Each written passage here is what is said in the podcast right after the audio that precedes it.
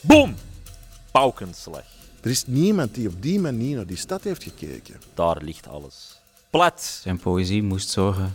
Hij wilde daar een betere wereld mee bereiken. Geen verzen meer, geen rijm meer. Nihil, dat is het woord. Vernietiging. Van Ofsta is iets dat komt en gaat, maar wel altijd terugkomt. Maar wat ik wel opvallend vind, als ik erover nadenk, is dat het eigenlijk een beetje de Frans Kafka is van Antwerpen. Dat er een zee van betekenissen kan en mag binnenkomen. Kino kapotte koffietas. Hij heeft ook wel, vind ik, een, een queer aura. Hij was de dandy, de lord in het machtige grauwe Antwerpen. De musicaliteit die is bijna Dus dwingend. Heel veel mensen waren gelijk een soort van verliefd op hem.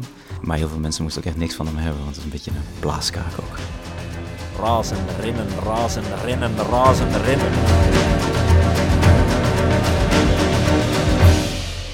Geloof jij dat je met kunst de wereld kan veranderen? Ik hoop het nog altijd. Ja, ça va, hè? De Paul, hè?